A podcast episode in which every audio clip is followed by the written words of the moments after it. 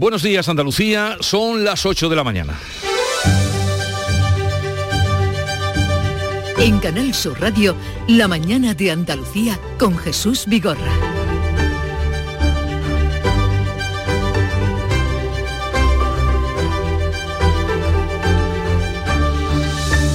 PSOE y Unidas Podemos van a presentar hoy en el Congreso su iniciativa para eliminar el delito de sedición. Lo anunciaba anoche el presidente del Gobierno, Pedro Sánchez, en una entrevista en televisión. El delito pasará a llamarse desórdenes públicos agravados y tendrá una pena máxima de cinco años. Los cambios beneficiarán a sus socios de Esquerra Republicana y a los fugados Puigdemont y Marta Rovira. El Partido Popular dice que Sánchez humilla a España y las reacciones han sido muchas y van a continuar. Por otra parte, el Gobierno extiende el impuesto a la banca a las entidades extranjeras que operan en España. Sobre el tributo a la grande fortuna, reconoce que busca neutralizar la bonificación del patrimonio en Andalucía y en Madrid. La Junta presentará un recurso en cuanto se apruebe. Y la plataforma en defensa del transporte mantiene la convocatoria después de que no se haya producido ningún avance en la reunión que tuvieron ayer con el Gobierno. Seguirán negociando. Hoy sí que habrá huelga en Renfe y en Vueling. Y el ministro Marlasca que no dimite. Sánchez lo respalda y el Partido Popular acusa al ministro de obstruir la investigación para esclarecer lo que pasó en el asalto a la valla de Melilla, en el que murieron al menos 23 inmigrantes. Cifras oficiales. Por otra parte, la Fiscalía reclama por segunda vez que el expresidente de la Junta, el socialista José Antonio Griñán, y otros ocho condenados entren en prisión sin esperar a la resolución de los indultos. Y en Macael, los reyes de España presiden hoy el acto de entrega de premios que organiza la Asociación de Empresarios del Mármol de Andalucía. La mañana de Andalucía. Social Energy. La revolución solar ha llegado a Andalucía para ofrecerte la información del tiempo. Este viernes 11 de noviembre nos esperan cielos nubosos en la vertiente mediterránea con chubascos más probables e intensos en el extremo oriental y en el área del estrecho. En el resto habrá intervalos nubosos con nubosidad de evolución diurna, sin descartar chubascos ocasionales en la mitad occidental. Las temperaturas irán con ligeros cambios y los vientos soplarán de componente este más intensos en el litoral mediterráneo, con levante aumentando a fuerte en el estrecho. En noviembre, Black Friday Social Energy. ¿Quieres descuentos de 200 euros en tu instalación o prefieres un cheque regalo en el corte inglés o Amazon? Ilumina tu hogar noche y día consumiendo tu propia energía. Tu instalación en 20 días hábiles con baterías premium. ¿Qué más puedes pedir? Estudio gratuito en el 955 44 11 o socialenergy.es y aprovecha las subvenciones disponibles. La revolución solar es Social Energy. Y vamos a saber cómo están las carreteras andaluzas a esta hora de la mañana. Conectamos con la DGT. Patricia Arriaga, buenos días. Muy buenos días, pues arranca esta jornada de viernes y a esta hora ya inmersos en la hora punta. Precaución porque van a encontrar bastante complicada la entrada a Sevilla por la A49 desde Tomares. También intensa la ronda S30, especialmente en Puente del Centenario hacia la A49 y en Nudo Gota de Leche en dirección al aeropuerto. También retenciones importantes en Málaga, densa la A7 en la Honda en sentido Marbella, también la carretera de Cártama, la A357, desde el polígono del Viso hacia la capital malacitana y a esta hora también muy densa en la provincia de Granada, la GR30. Precaución en el barrio del Zaidín, en sentido Bailen. En el resto de carreteras tráfico en aumento, pero de momento sin retenciones. Eso sí, especial precaución por lluvia y viento, especialmente en la provincia de Almería. Moderen la velocidad y aumente la distancia de seguridad.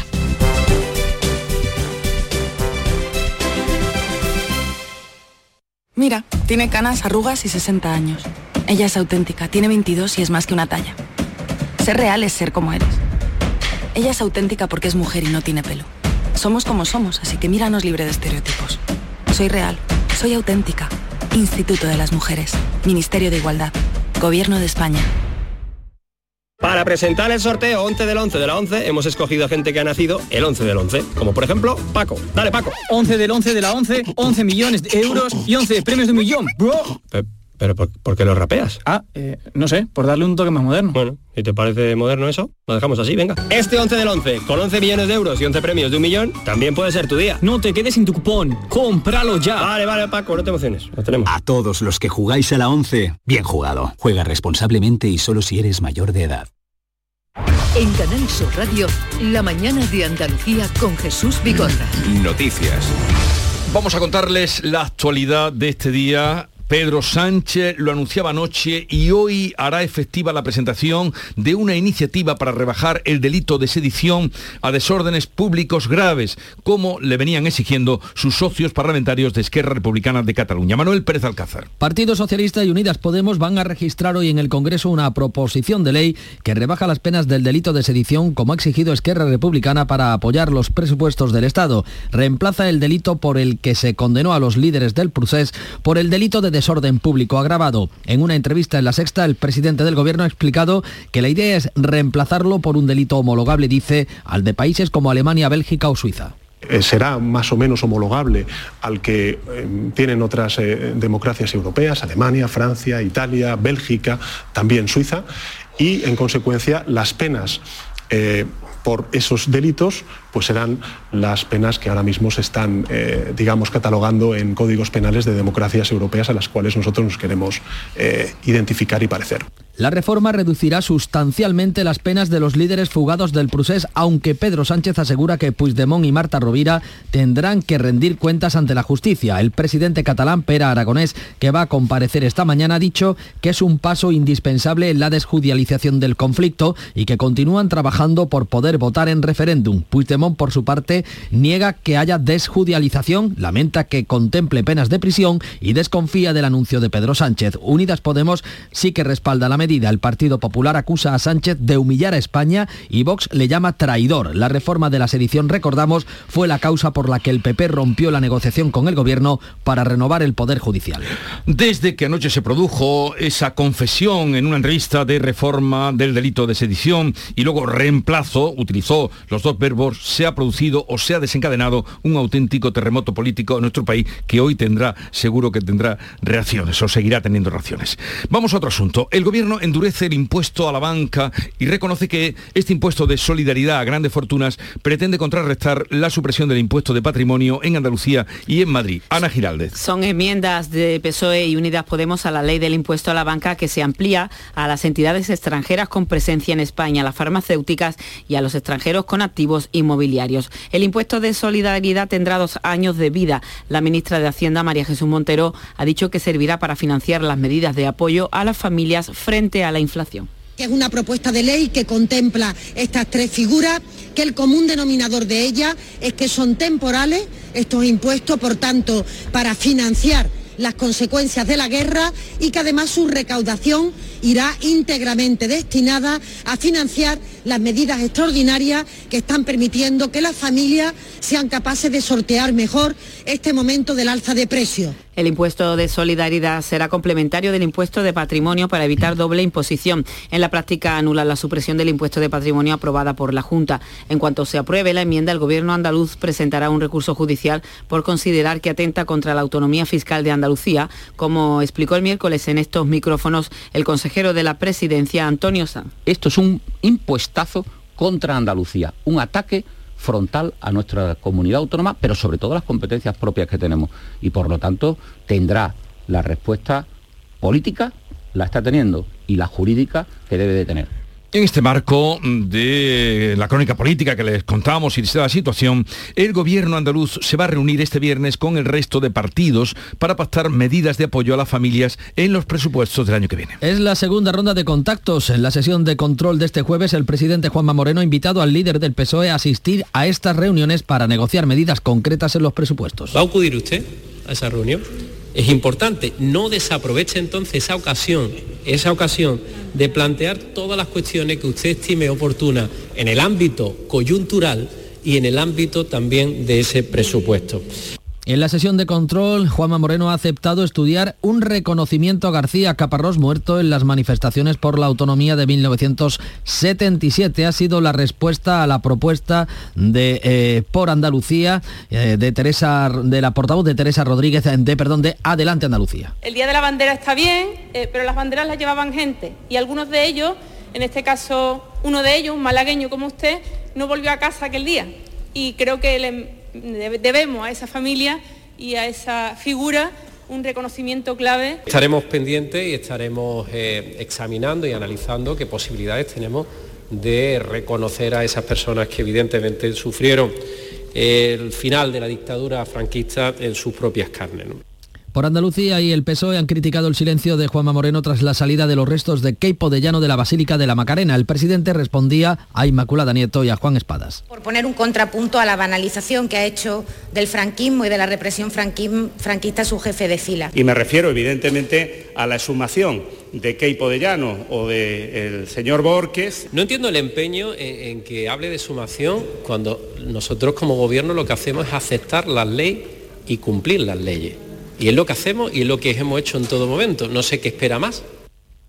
El presidente rechaza reformar la ley andaluza de memoria histórica como pide Vox si no cuenta con un consenso mayor que el actual. El, ministro, el Ministerio de Justicia ha emitido una instrucción para nacionalizar hasta tres generaciones de descendientes de españoles apoyándose en la nueva ley de memoria democrática de España que permite nacionalizar a descendientes de exiliados y la extiende ahora a todos los hijos y nietos de españoles emigrados. Una nacionalización masiva que permitiría a estos eh, extranjeros votar en las elecciones españolas. Tenemos que lamentar nueva tragedia en el mar, esta vez en Almería, en el Cabo de Gata. Un naufragio ha costado la vida a un marinero de 50 años que ha sido rescatado del interior del barco. María Jesús Recio. El cuerpo sin vida del patrón del pesquero Bahía La Isleta, rescatado del interior de esa embarcación cuando faenaba en aguas de Cabo de Gata, ya se encuentra en el Instituto Anatómico Forense. Había salido a la mar con dos compañeros que agarrados a una boya han podido llegar a la costa, a la playa de los Escullos y salvar su vida. Ellos mismos dieron el aviso al 112 informando que el patrón del barco se había quedado atrapado.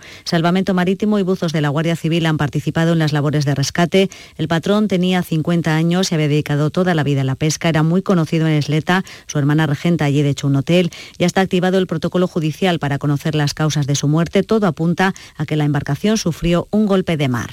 José María Gallar es presidente de la Federación Andaluza de Asociaciones Pesqueras y gerente de la Asociación de Productores Pesqueros de Almería. Señor Gallar, buenos días. Hola, buenos días, por decir algo. Ah, desde luego, nuestro más sentido pésame a los familiares de este marinero y también a todo, a, todo el colectivo de marineros que, que trabajan y faenan en la mar. ¿Qué ha pasado aquí? Bueno, como decía tu compañera, hay una investigación abierta por salvamento marítimo, pero todo indica que bueno, que un golpe de mar imprevisto pues hizo que el barco naufragara. No había muy malas condiciones en la mar, eh, el otro compañero era un hombre, aunque joven, pero muy experimentado porque llevaba toda la vida eh, en la pesca y lógicamente la zona la conocía porque era natural de, la isleta del Moro y conocía todo, todo el entorno del Cabo de Gata. Un desgraciado accidente que, bueno, que nos deja la, pérdida de, la vida de, nuestro compañero. ¿A qué distancia estaban del litoral, de la costa? Bueno, este es un barco de artes menores, entonces pesca cerca de cerca de la costa. Están en una profundidad, según nos, ha indicado, de unas 25 30 brazas, que son cerca de 60 metros de profundidad. Entonces ya te digo, son barcos que pescan relativamente cerca de la costa porque es una embarcación de artes menores dedicada al transmayo. Pero usted mismo nos comenta que no había mala mar, que, que como para que se produjera. No, no, era un día especialmente especialmente malo, pero bueno, la mar tiene tiene esta, estas desagradables sorpresas y bueno, también cuando pescan cerca de la, de la costa, pues quizás bueno, una mala marea, un golpe imprevisto, pues lo que le sorprendió, pues ya te digo, pues su experiencia está más que contrastada, porque lleva muchísimos años dedicado al arte de la pesca. ¿Y los compañeros que lograron mm, poner a salvo su vida, qué han contado? Bueno, lo que lo poco que sabemos, lo que vosotros ya también habéis dicho, pues, llegaron de, con una huella a la playa de los Cuyos, fueron los que se pusieron en contacto con el salvamento marítimo. A nosotros nos llamó salvamento sobre las dos y media, tres de la tarde para pedir información de la embarcación y por desgracia a las seis menos cuarto de la tarde se nos confirmó bueno, que había recuperado el cadáver de nuestro compañero y de momento lo poco sabemos por bueno, esto es una investigación que está haciendo el Salvamento Marítimo y cuando se tengan las conclusiones sabremos realmente lo que ha pasado. Bueno, es especular, pero ¿por ¿cómo pudo quedarse atrapado? Porque los compañeros salieron, él también podría haber salido. ¿Qué le...? Bueno, aquí son conjeturas, pero lo normal es que si él va, era, el patrón de la embarcación, le pilló en el puente, el puente con la puerta cerrada, si el, barco se hunde como se ve en la fotografía de salvamento de popa, cuando intentó abrir la puerta por la presión del agua, y bueno, y, la, y también el nerviosismo de ese momento pues, hizo imposible que pudiera, que pudiera salir. Los dos marineros por suerte se pudieron saltar, porque bueno, irían en cubierta y lógicamente es mucho más sencillo poder saltar del barco de la cubierta que no del interior del puente. Bueno, pues José María Callar, presidente de la Federación Andaluza de Asociaciones Pesqueras, sentimos eh, esta trágica, una más en el mar, cuando, como usted nos contaba, mm, pues contra todo pronóstico ocurrió este golpe de mar, pero estas cosas tiene indudablemente eh, el mar y la marinería.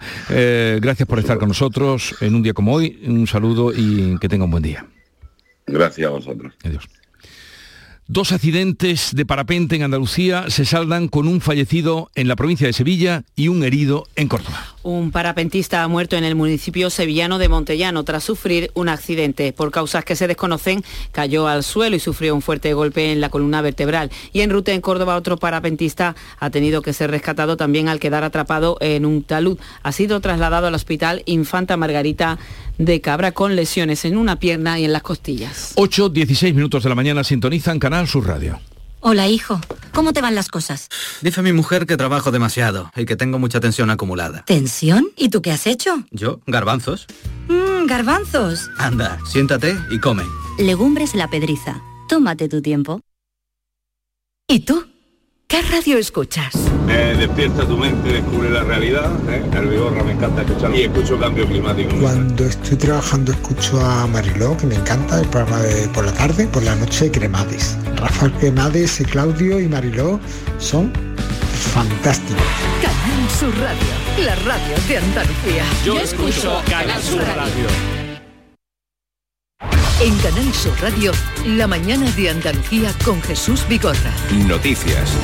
Sigue adelante la huelga del transporte convocada a partir del lunes, eso sí, con menos apoyos. La reunión del gobierno con la plataforma en defensa del transporte que la convoca terminó sin ningún acuerdo ayer. No ha habido avances. El Ministerio asegura que el decreto para evitar que los transportistas trabajen por debajo de costes se está cumpliendo. La ministra de Transporte, Raquel Sánchez, confía en que la huelga no siga adelante porque los convocantes se han quedado solos. No tiene ningún sentido, más teniendo en cuenta, pues en fin, ¿no? que hemos avanzado muchísimo, que yo diría que hemos cumplido el 100% de las reivindicaciones que el sector del transporte nos eh, planteaba hace, hace unos meses.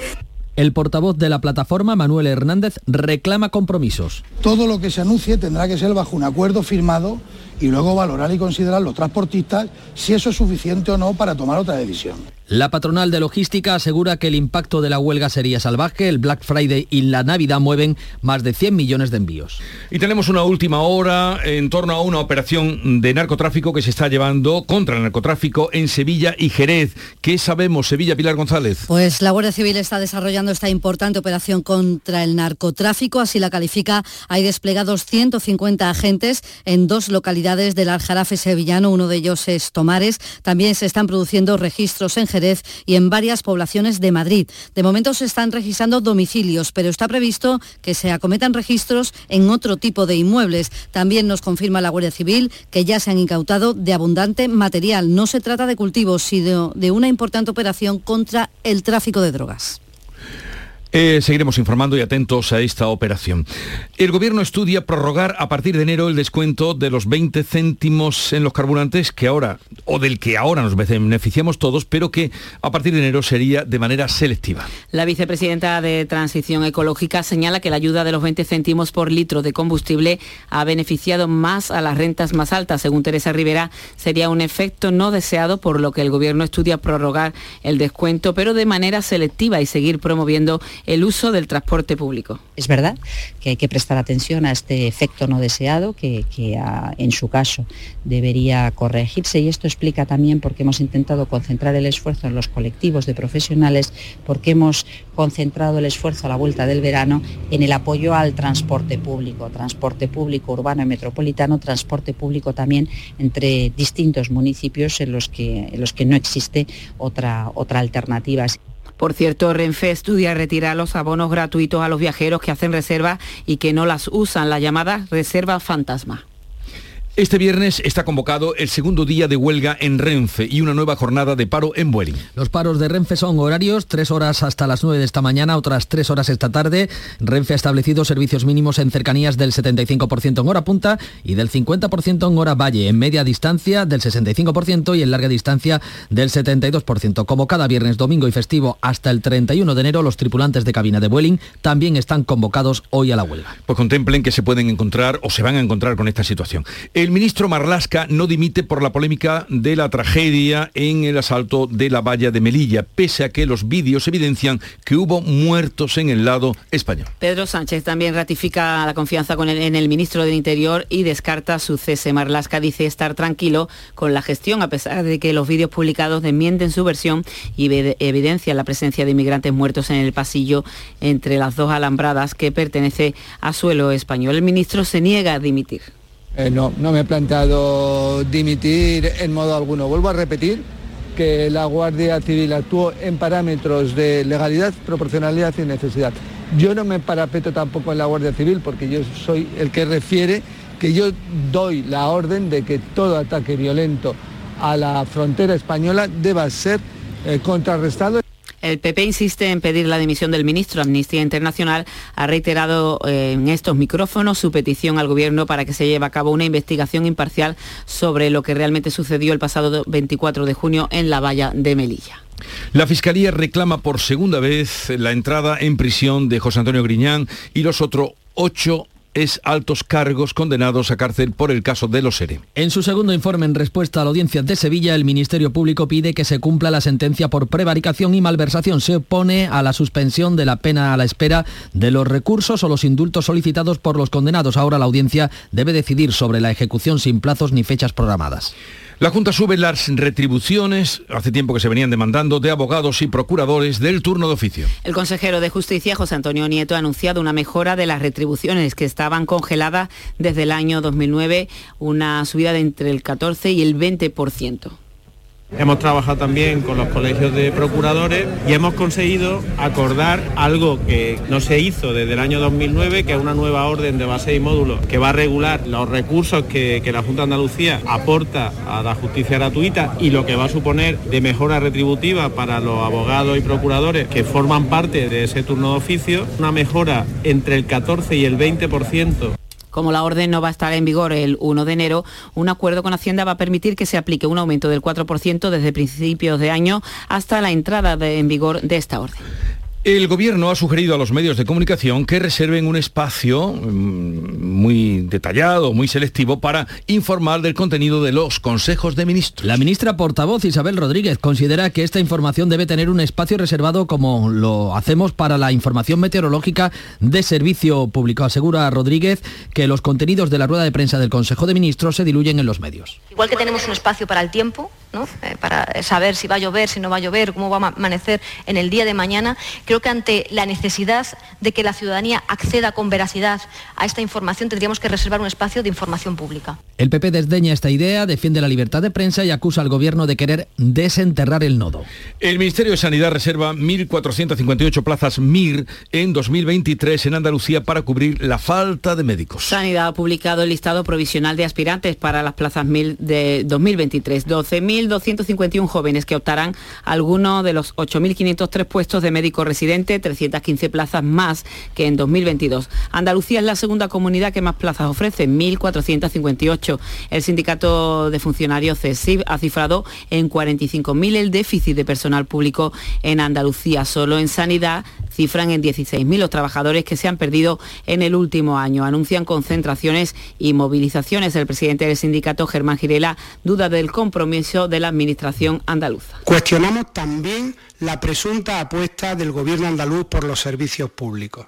Creemos que ha llegado el momento de visibilizar nuestro descontento y nuestras reivindicaciones y lo vamos a hacer bajo el lema, ahora más que nunca, servicios públicos lo primero.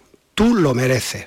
Junto a la falta de trabajadores, CECIF denuncia que, los sigue, que siguen empleados y acumula más de un 20% de pérdida de poder adquisitivo en la última década. 8.24 minutos de la mañana. Buenos días. En el sorteo del cupón diario celebrado ayer, el número premiado ha sido 50619 50619. Serie 43043. Hoy, como cada viernes, tienes un bote millonario en el sorteo del Eurojackpot de la 11. Recuerda que hoy se celebra el sorteo 11 del 11 de la 11, con un premio de 11 millones de euros y 11 premios de un millón. Cómpralo ya. A todos los que jugáis a la 11, bien jugado. En Canal Sur Radio, la mañana de Andalucía con Jesús Bigorra. Noticias.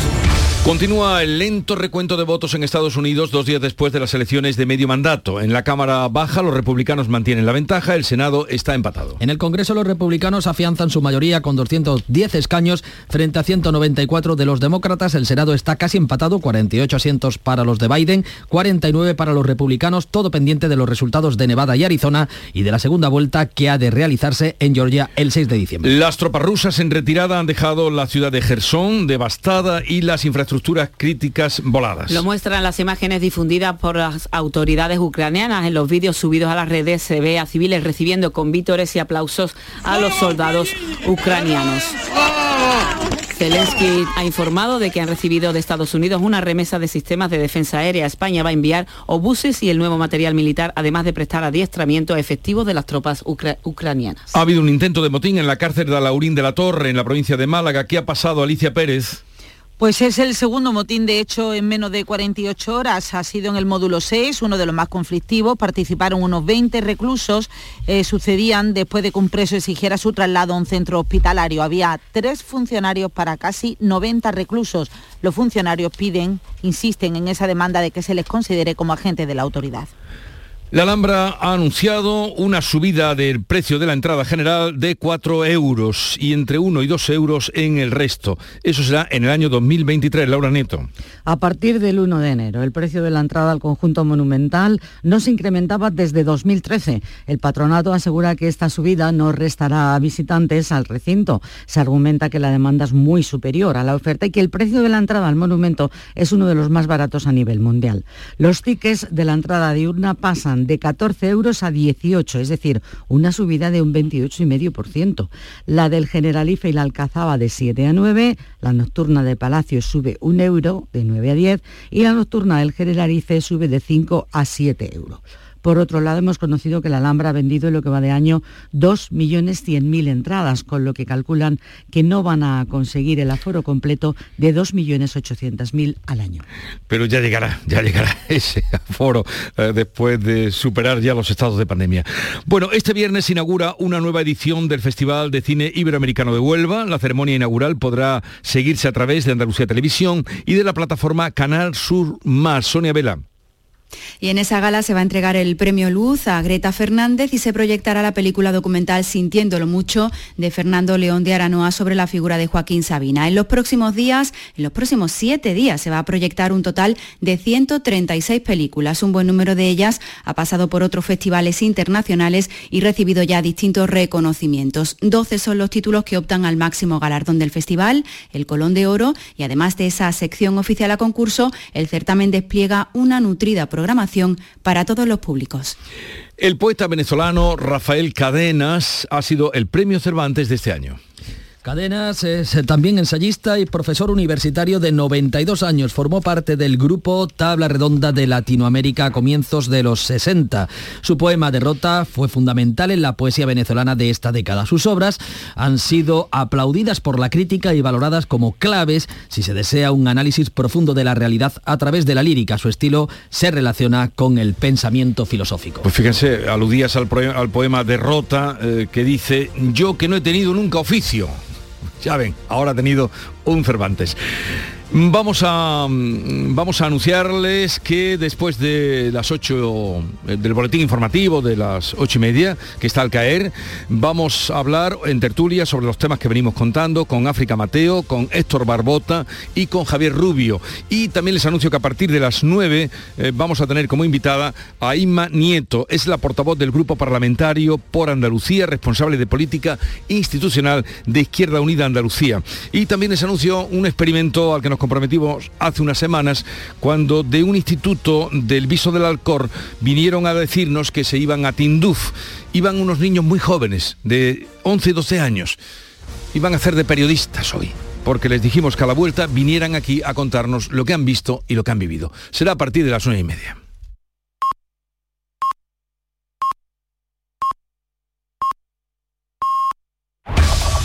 En la mañana de Andalucía de Canal Sur Radio, las noticias de Sevilla. Con Pilar González. Hola, buenos días. La Guardia Civil está llevando a cabo hasta ahora una importante operación contra el narcotráfico en el Aljarafe, también en Jerez y en Madrid. Un paramentista ha muerto en Montellano y en Renfe hoy huelga convocada por la CGT. En deportes el Betis perdió. Enseguida se lo contamos antes el tráfico. La circulación, como todos los viernes, está algo más tranquila. De hecho, solo hay retenciones de un kilómetro en la autovía de Utrera, también en la de Coria y uno en el Centenario, sentido Huelva.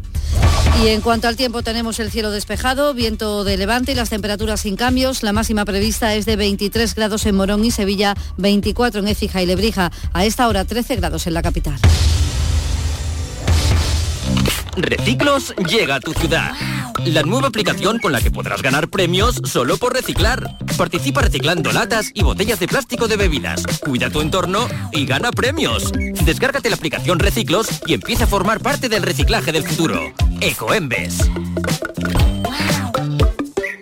Atención, este viernes y sábado en Muebles Rey te descontamos el 50% del 50% de todo lo que compres. Repito, este viernes y sábado en Muebles Rey te descontamos el 50% del 50% de todo lo que compres. La mitad de la mitad. Y además con transporte y montaje gratis. Muebles Rey, en Sevilla, Polígono El Manchón, Tomares, frente a Hipercor al Jafe.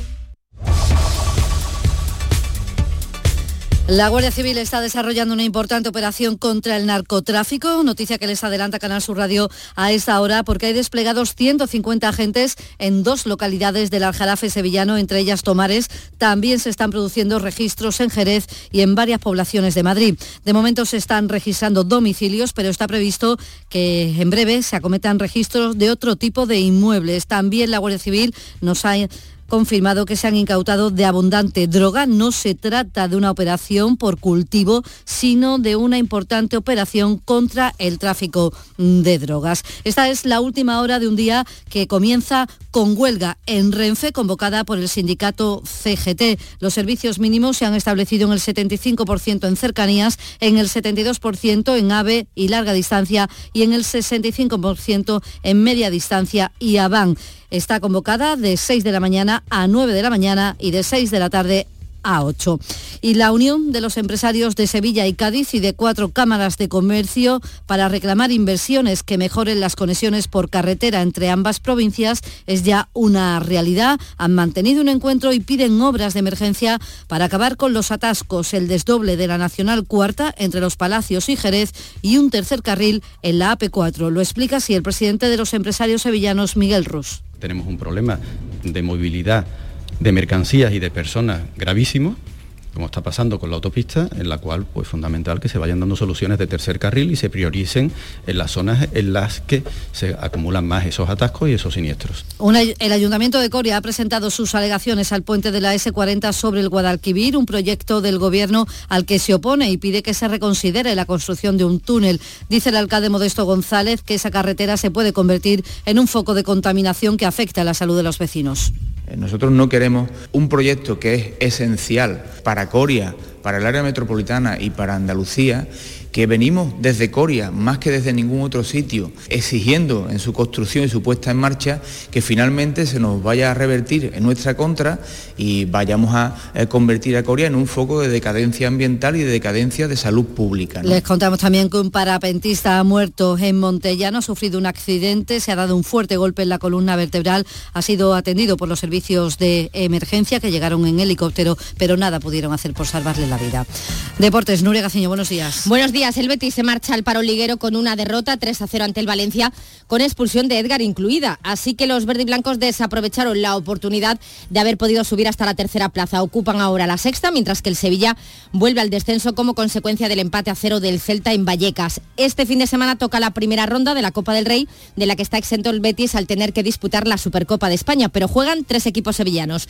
El Utrera recibe mañana a las 6 al Ceuta, el Corial Fuenlabrada a las 8 y el Sevilla visita el domingo a las 4 al Velarde de Cantabria. Y entre las propuestas del fin de semana, sepan que mañana concluye el Festival de Cine, todavía hay tiempo para disfrutar del cine europeo y además en la Diputación Feria de la Cerámica, también el mercado navideño de Nuevo Futuro en el pabellón de Magallanes y el Salón del Queso Artesano en Torre Triana. A esta hora 12 grados en Viso del Alcor, 13 en Sevilla.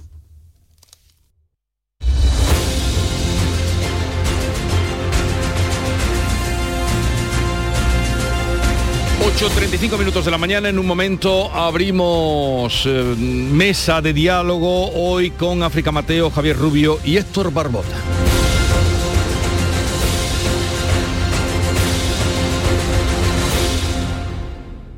Mira, tiene canas, arrugas y 60 años. Ella es auténtica, tiene 22 y es más que una talla. Ser real es ser como eres. Ella es auténtica porque es mujer y no tiene pelo. Somos como somos, así que míranos libre de estereotipos. Soy real, soy auténtica. Instituto de las Mujeres, Ministerio de Igualdad, Gobierno de España. ¿Y tú? ¿Qué radio escuchas? Yo escucho Vigorra, El Yuyu y mi favorita, Charo Padilla. Yo soy del club de los primeros. Mi programa favorito y primordial de mi Charo Padilla. Hay un montón de programas muy buenos en Canal. Y además con el hablar nuestro y la forma de ser nuestra. Canal Sur Radio, la radio de Andalucía. Yo escucho Canal Sur Radio. ¿No sabes qué regalar estas navidades? En los romeros de Alanís te lo ponemos fácil. Jamones, lomitos, lotes navideños con increíbles descuentos en este Black Friday. ¿Quieres saber más? Entra en losromerosdealanís.com y descubre el placer del ibérico de bellota. Haz tu pedido online y en 24 horas lo tendrás en casa. De nuestras dehesas a tu mesa. Los romeros de Alanís. Buenos días. En el sorteo de mi día de la 11 de ayer, la fecha ganadora ha sido 31 de octubre de 1981. Y el número de la suerte, el 4. Recuerda que hoy, como cada viernes, tienes un bote millonario en el sorteo del Eurojackpot de la 11. Disfruta del día. Y ya sabes, a todos los que jugáis a la 11, bien jugado.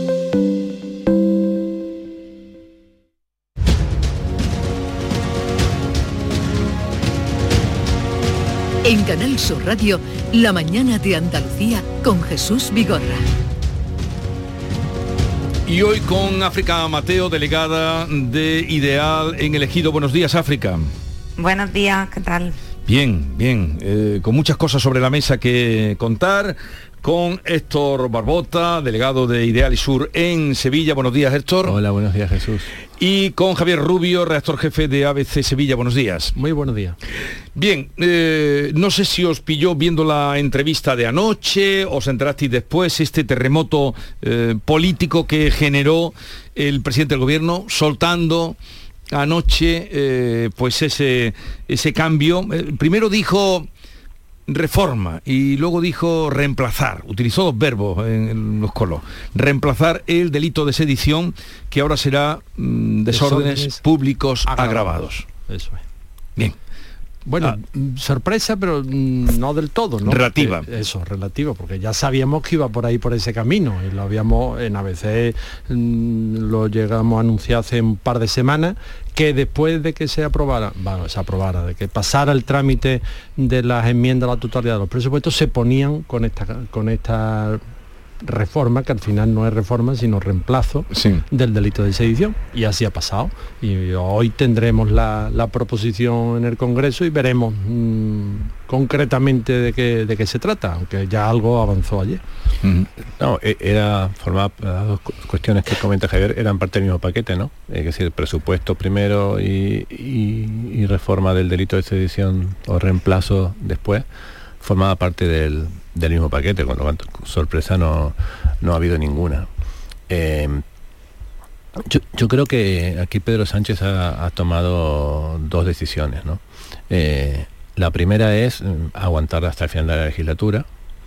Eh, y la segunda es mm, acudir a las eh, próximas elecciones con una mano atada, ¿no? Porque esta es, una decisión que vale para aprobar los presupuestos, que estaba claro que sin, sin esta decisión los presupuestos no se aprobaban pero que tiene muy difícil venta eh, fuera de Cataluña, incluso para el propio electorado del PSOE. Entonces, a mí me da la impresión de, que ha puesto por delante acabar la legislatura, eh, mm, ha, ha, puesto por delante de, de, tener argumentos como para ah, presentarse a las elecciones con alguna posibilidad. Sí, desde luego ha habido un poco disimulo en la concatenación de actos porque, claro, el tiempo juega en su contra Quedan seis meses para las elecciones municipales y autonómicas y, seguro que están midiendo los tiempos y esto no les favorece. Pero en realidad mm, esto es un ruido absoluto político, pero igual que hablábamos del Consejo General del Poder Judicial, que nadie habla en la calle de este tema, yo tampoco escucho a la gente en la calle hablar de la reforma o la eh, suspensión o la eliminación del delito de sedición. No sé si vosotros en reuniones con amigos y, en la calle escucháis estas cosas, pero no, no sé hasta qué punto, sí porque va a haber mucho ruido político, pero no sé hasta qué punto el desgaste dentro de seis meses o incluso cuando lleguen las elecciones generales lo va a tener con este tema que además eh, solucionar Cataluña era uno de, de los ejes de su, de su gobierno cuando accedió hace tres años ahora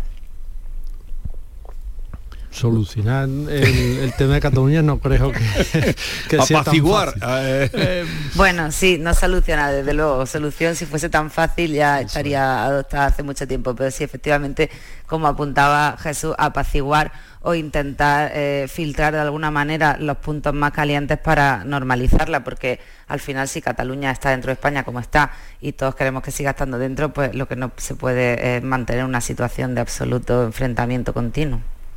Ya, bueno, hombre, pero verá, yo creo que hay una serie de cuestiones mm, en las que el gobierno mm, central pues tiene que marcar líneas rojas. Eh, que a lo mejor el nombre del delito mm, no es homologable con nuestros países de nuestro entorno, bueno, eso es otra cosa. Pero aquí lo que estamos hablando es solucionarle la papeleta a dos personas, son Puigdemont y Rovira. Y eso todo va en esa dirección. No hay que ver más que la reacción inmediata de, las fuerzas independentistas de Esquerra, ¿verdad? saludando positivamente este mm, paso adelante, que veremos hoy cómo se concreta.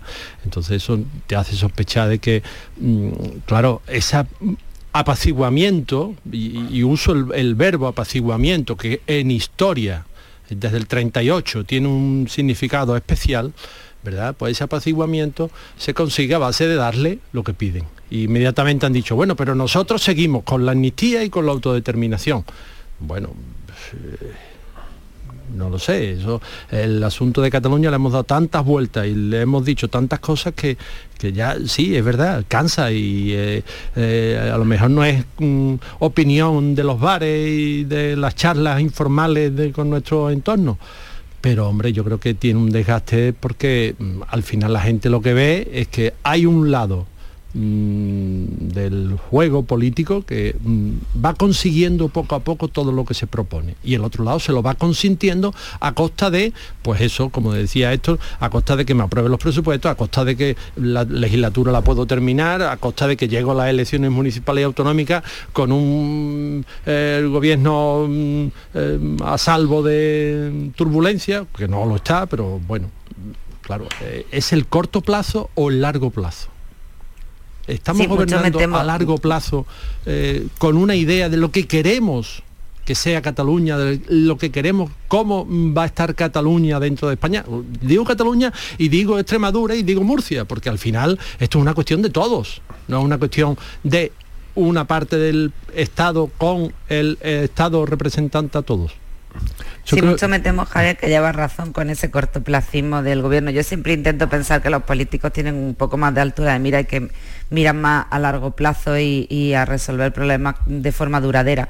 Pero sí que es verdad que, hay un cierto mm, tinte de, de cortoplacismo y de resolver eh, simplemente lo que, lo que le urge a, a lo- a los gobernantes de Cataluña. Yo quiero pensar que no y que realmente no tenía sentido tener un delito con unas penas tan altas cuando hay uno previsto para cuando de verdad se atente contra la Constitución, como es el delito de, de rebelión que por ahora o por lo que hemos podido ver no pretenden tocarlo, o sea, se va a quedar igual porque el único artículo que van a tocar es el, de, el del artículo de sedición. Entonces, eso sería mirar a largo plazo y- y reformar una constitución que tiene que, ser- que estar viva porque si no, no se adapta a los tiempos que van evolucionando. Pero sí que hay un cierto toque, como tú decías, de cortoplacismo que me temo que, que- sea la base de, la reforma. Esperemos que no. Yo creo de todas formas, por introducir algún matiz, eh, que no, no creo que la, que la reforma esté dirigida, digamos, a contentar a, a- Puigdemont, porque recordemos que Puigdemont no es socio del gobierno, es uno de sus principales... eh, Bueno, pero sale beneficiado de Sale beneficiado, manera. no, pero yo, yo creo que la Rovira, refor- Rovira es lo que- la, la- la reforma va sobre todo a, yo creo, a permitir que, que Junqueras pueda pre- presentarse, volver a a, presentarse. las próximas elecciones, no las generales, pero sí a las catalanas. ¿no? Eh, no, no olvidemos que el socio de el socio de, mm, eh, del gobierno es Esquerra ¿no? Sí. y es un socio muy fuerte ¿no? y, y- y por otro lugar me parece que si si si, si algún algún acierto ha tenido eh, la, política de, Pedro Sánchez con respecto a Cataluña eh, es eh, que no sé si ha sido cierto de él o consecuencia de, las est- estrategias de cada uno, ha sido que ahí se ha metido una cuña entre las dos fuerzas principales de- del independentismo catalán que están peleadas, a- no digo están peleadas a muerte, pero hay una división muy grande, ¿no? O sea que ellos no, no- no han conseguido separarse de España, pero sí han conseguido separarse entre ellos, ¿no? Y, y me parece que, que esa división entre ellos es, es- es una buena noticia para todos los demás, ¿no? Porque mientras ellos estén peleados, va a ser muy difícil que puedan montar otra vez la que, la que montaron.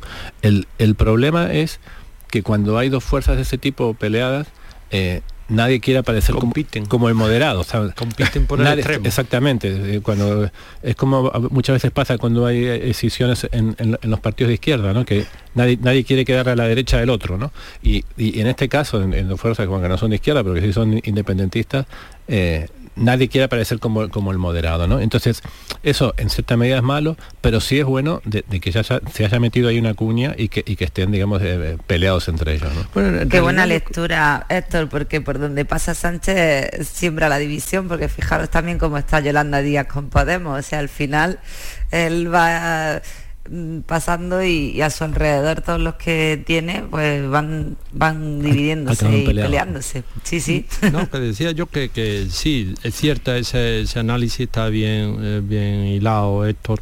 Eh, al final en Cataluña lo que se ha producido es un cambio del statu quo.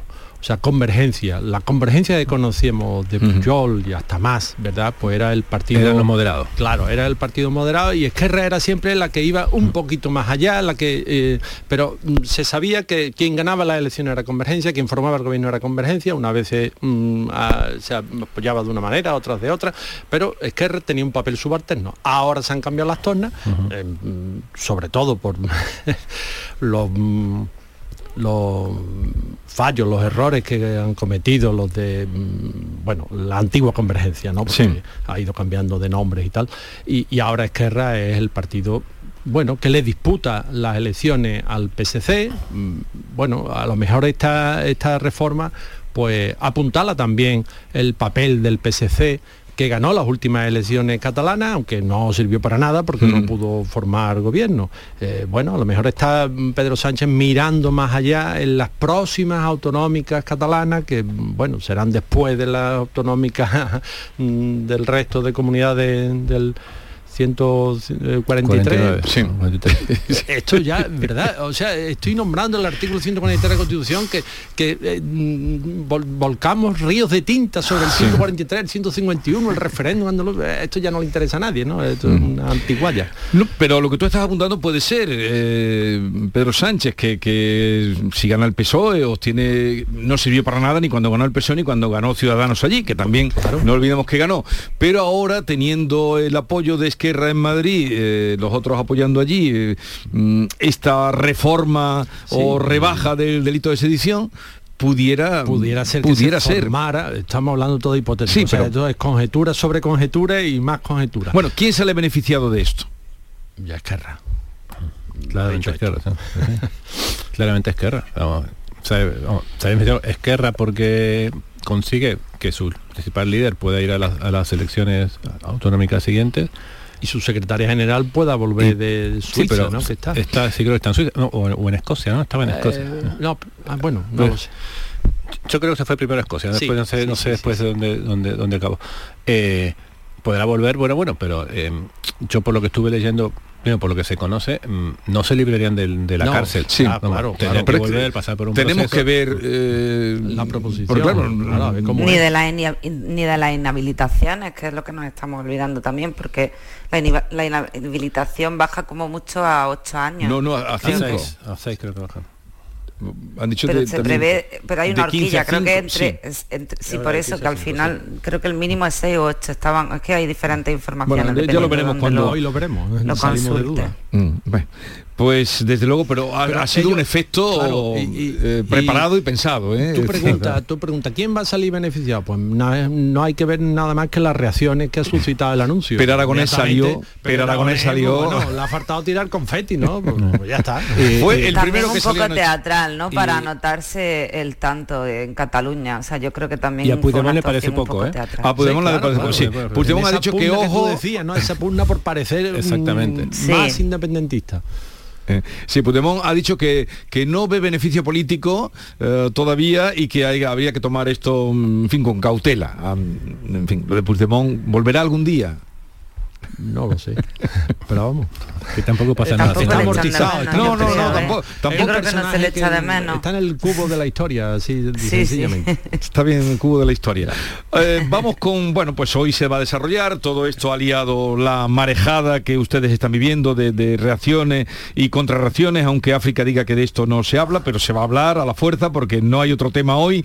Bueno, sí, el del ministro Grande Marlasca, que se enroca en el cargo, ayer le dio Sánchez su apoyo expreso, ayer salieron, no lo conté, pero salieron por lo menos, como mínimo seis ministros, salieron ayer eh, y repetían la misma eh, casi eh, el mismo argumento. Eh, ministros que salieron ayer, eh, pues eso, revalidando o reafirmando a Grande Marlasca. Ya veremos cuando pasen también, que a veces mucha reafirmación conlleva luego lo otro. Bueno, como, como A el mí eso me fútbol, parece ¿no? más grave Sí. ¿Qué- que la reforma del delito de, de sedición. ¿Cómo de veis Marlaska. O sea, lo de Grande. Eh, su resistencia, el apoyo que el propio eh, presidente le dio diciendo que tenía, que, que era un hombre que había demostrado siempre una sensibilidad con el tema de inmigración, que también lo dijo alguna otra ministra ayer? Pues Está tardando en dimitir, pero él directamente. Él porque además eh, tenía un prestigio eh, como, como juez, eh, como una persona que ha desarrollado un trabajo eh, arduo e impecable cuando ha estado en la judicatura y yo creo que, que debe de irse. Se ha equivocado, todos nos podemos equivocar, pero lo que no, lo que no tiene ningún sentido es mantenerla. O sea, justificar lo injustificable, buscar eh, con medias verdades eh, tapar una realidad que al final va a salir y está saliendo y yo creo que por su propio prestigio no debería de buscar apoyo en el partido ni nada, lo que debería hacer es salir y oye, no pasa nada, pues esto se olvida, vuelve a su carrera porque errores se pueden cometer en todos sitios y saldría mucho más mm, victorioso que si se espera hasta última hora porque yo creo que la salida es inevitable. Bueno, yo lo que creo es que nos falta información. Eh, lo está pidiendo la Fiscalía, lo está pidiendo el Defensor del Pueblo. Oiga, mm, ¿qué pasó allí? Queremos tener todos los datos sobre la mesa y en función de esos datos mm, vemos cuáles son las consecuencias políticas que debe tener esto. Mm, Yo creo que falta todavía información, no está nada claro eh, ese suceso de julio, no, no, no lo tenemos, mm, eh, no digo asumido, sino mm, esclarecido. Pero Javier, todo lo que sale empeora la Ya, ya, figura pues de por eso tendremos que llegar a ver todos los Pero elementos tú no de crees que una persona que mesa, ha tenido ¿no? un prestigio profesional No, debería de darle la salir. oportunidad de que se mm, explique Ministerio del Interior. Usted es el ministro, venga aquí y diga qué es lo que pasó. Claro, él dice, no, yo lo he explicado. Sí, pero es que como tú dices, cada mm, pasito que damos en eh, averiguar algo, mm, si no desmiente, deja muy mal lugar la posición del ministerio. Luego, algo no, no encaja. Hasta que no encajemos las piezas, Pero Javier, el problema es que, que el ministro ya tuvo la oportunidad de explicarlo y no lo explicó. Claro. Entonces, eh, eso en primer lugar.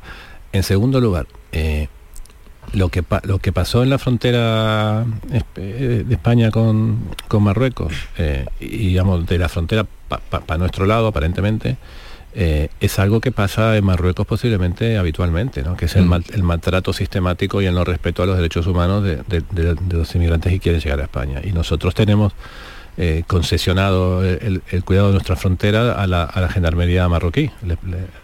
les pagamos para que no tengan que ensuciarnos nosotros por algo que no, nos gusta hacer, para, para nos gusta tener nuestra conciencia limpita ¿no? y edita. Claro, en este caso la cosa se fue de madre, eh, hay 70 muertos. Yo estaba mirando ahora una, información que hay sobre, sobre las reformas de, lo que estábamos hablando antes del, del, Código Penal y, se introduce eh, un nuevo delito, o sea, un, delito específico contra la integridad moral, que es el tema de, la ocultación del cadáver, ¿no? Por el tema de la eh, eh, lo que reclama la, familia de Marta del Castillo, Pues bueno, es que en ese episodio hubo desaparecidos. Es que esas personas también son seres humanos y, sus cadáveres no están por ningún lado, no aparecen. Entonces, mm, a, mí me parece que yo, no, estoy de acuerdo con África en el sentido del prestigio eh, que le atribuye a, Grande Marlasca en su etapa como juez. Yo creo que Grande Marlasca no se caracterizó durante su etapa como juez por ser un juez precisamente garantista, ¿no? Me parece que era todo lo contrario. A mí me sorprendió cuando lo nombraron ministro. Eh, yo no, no, no, suscribo esto de que, de que, de que la trayectoria de Grande Marlasca como juez haya sido digna de, aplauso. Eh, y me parece también que los partidos deberían reflexionar acerca de lo mal que les va cada vez que ponen a un ex juez como ministro, ¿no? Es verdad, no, hemos tenido Pasó con Belog, le pasó con Garzón, la trayectoria de Zoido tiene sus luces y sus sombras, eh, y la de Marlasca realmente va a terminar, creo que va a terminar muy mal, ¿no?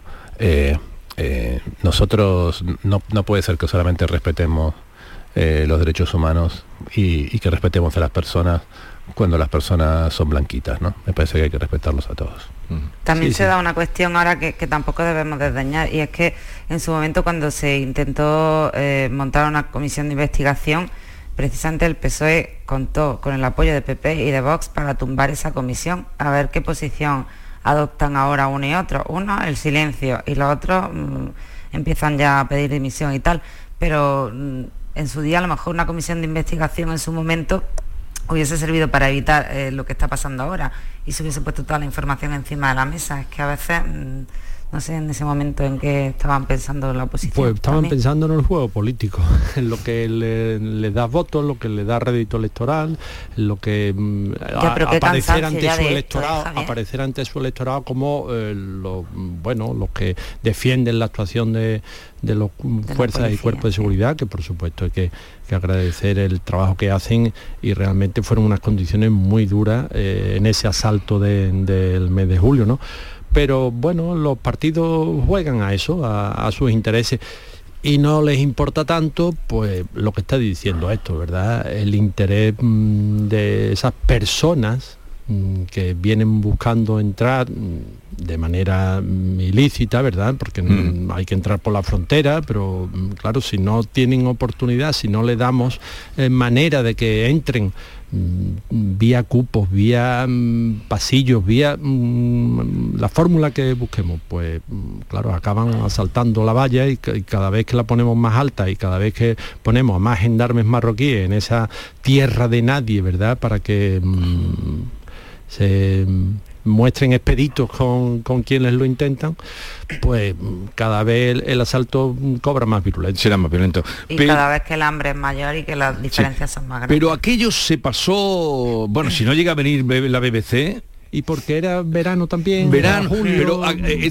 todo, fue muy extraño porque los datos que dio Marruecos se dieron por buenos. que no sabemos cuántos muertos hubo. No, es que hay 77, decía ayer la de Amnistía Internacional, 77 desaparecidos con lo, con es, que, estamos hablando de, estamos hablando de desaparecidos. En, España, en 2022, estamos hablando de 70 personas desaparecidas. Es que es, una locura. Es una locura. Eh, y yo pregunto. Pero eh, dimos por buenos, bueno, dimos por buenos, los políticos dieron por buenos que había 23 que no se lo creía nadie, los 23 que dio Marruecos. Eso estaban allí a la vista. Pero, porque también hay que un, un componente clave y es que mm, a nadie se le escapa que eh, somos la frontera de, de, toda África y que Europa ha elegido como socio, como el mejor socio de toda esa zona a Marruecos. Entonces al final eh, intentamos tapar todo lo que no debemos de tapar, pero no nosotros como España, sino en general toda Europa porque es supuestamente el mejor entre los malos. Individual, ¿eh? No vayamos ahora a diluirlo, no, no, no, no cada uno que aguante su vela, cada palo que aguante su vela. Ha dicho no, no, pero la preferencia de toda Europa por Marruecos y todo lo que tenemos que tragar, eh, porque la Unión Europea lo prefiere como socio preferente, no es algo oculto, o sea, eso está a la orden del día. Eh, no, no, digo, digo que has hecho tú, Jesús, dimos 23 como bueno, como si 23 muertos fuera... No, pero digo, fuera escandaloso. Bueno, no, que se dio, no, por buenos los datos, no, no, por fiables. No, claro, claro, no, estoy entiendo. No, pero que, digo, pasó, sí, sí, fueron 23 aquí lo contamos, eh, y ahora la BBC es la que nos ha puesto Sí, también tenemos que hacer un poco de autocrítica los, los medios, los medios españoles. ¿eh? Mm. Ahí lo dejan. Y quizás tenemos que preguntarnos, eh,